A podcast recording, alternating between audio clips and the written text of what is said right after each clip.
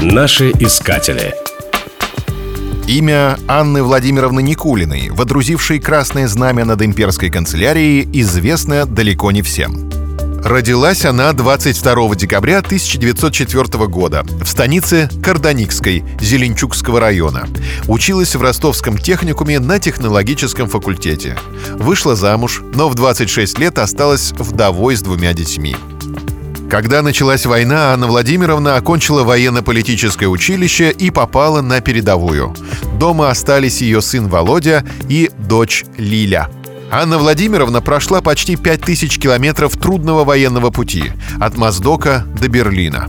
С ноября 1942 года и до конца войны служила в качестве старшего инструктора политотдела и секретаря партийной комиссии 9-го стрелкового корпуса, который в конце войны входил в пятую ударную армию Первого Белорусского фронта. Бойцы называли ее «Товарищ Анна». Высокий отзыв ратным подвигам майора Никулиной дало командование – во время наступательных действий наших войск майор Никулина всегда находилась непосредственно в боевых порядках соединений. Своим примером она воодушевляла бойцов, вселяя веру в скорую победу над врагом. Во время битвы за Берлин майору Никулиной было лично поручено водружение корпусного знамени Победы над имперской канцелярией. Достичь мрачного трехэтажного здания рейхсканцелярии было нелегко – когда наши артиллеристы открыли всесокрушающий огонь, а пехота пошла в атаку, майор Никулина с группой бойцов из шести человек бросилась вперед. На пути к цели двое бойцов из ее группы были убиты, один тяжело ранен.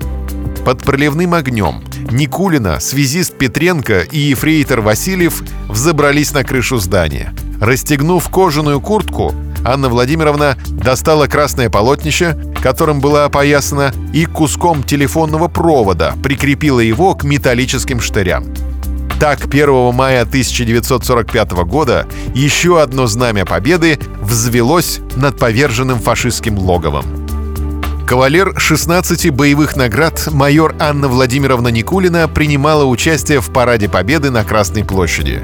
Ныне фотопортрет отважного воина и славной патриотки экспонируется в Центральном музее советских вооруженных сил. Наши искатели.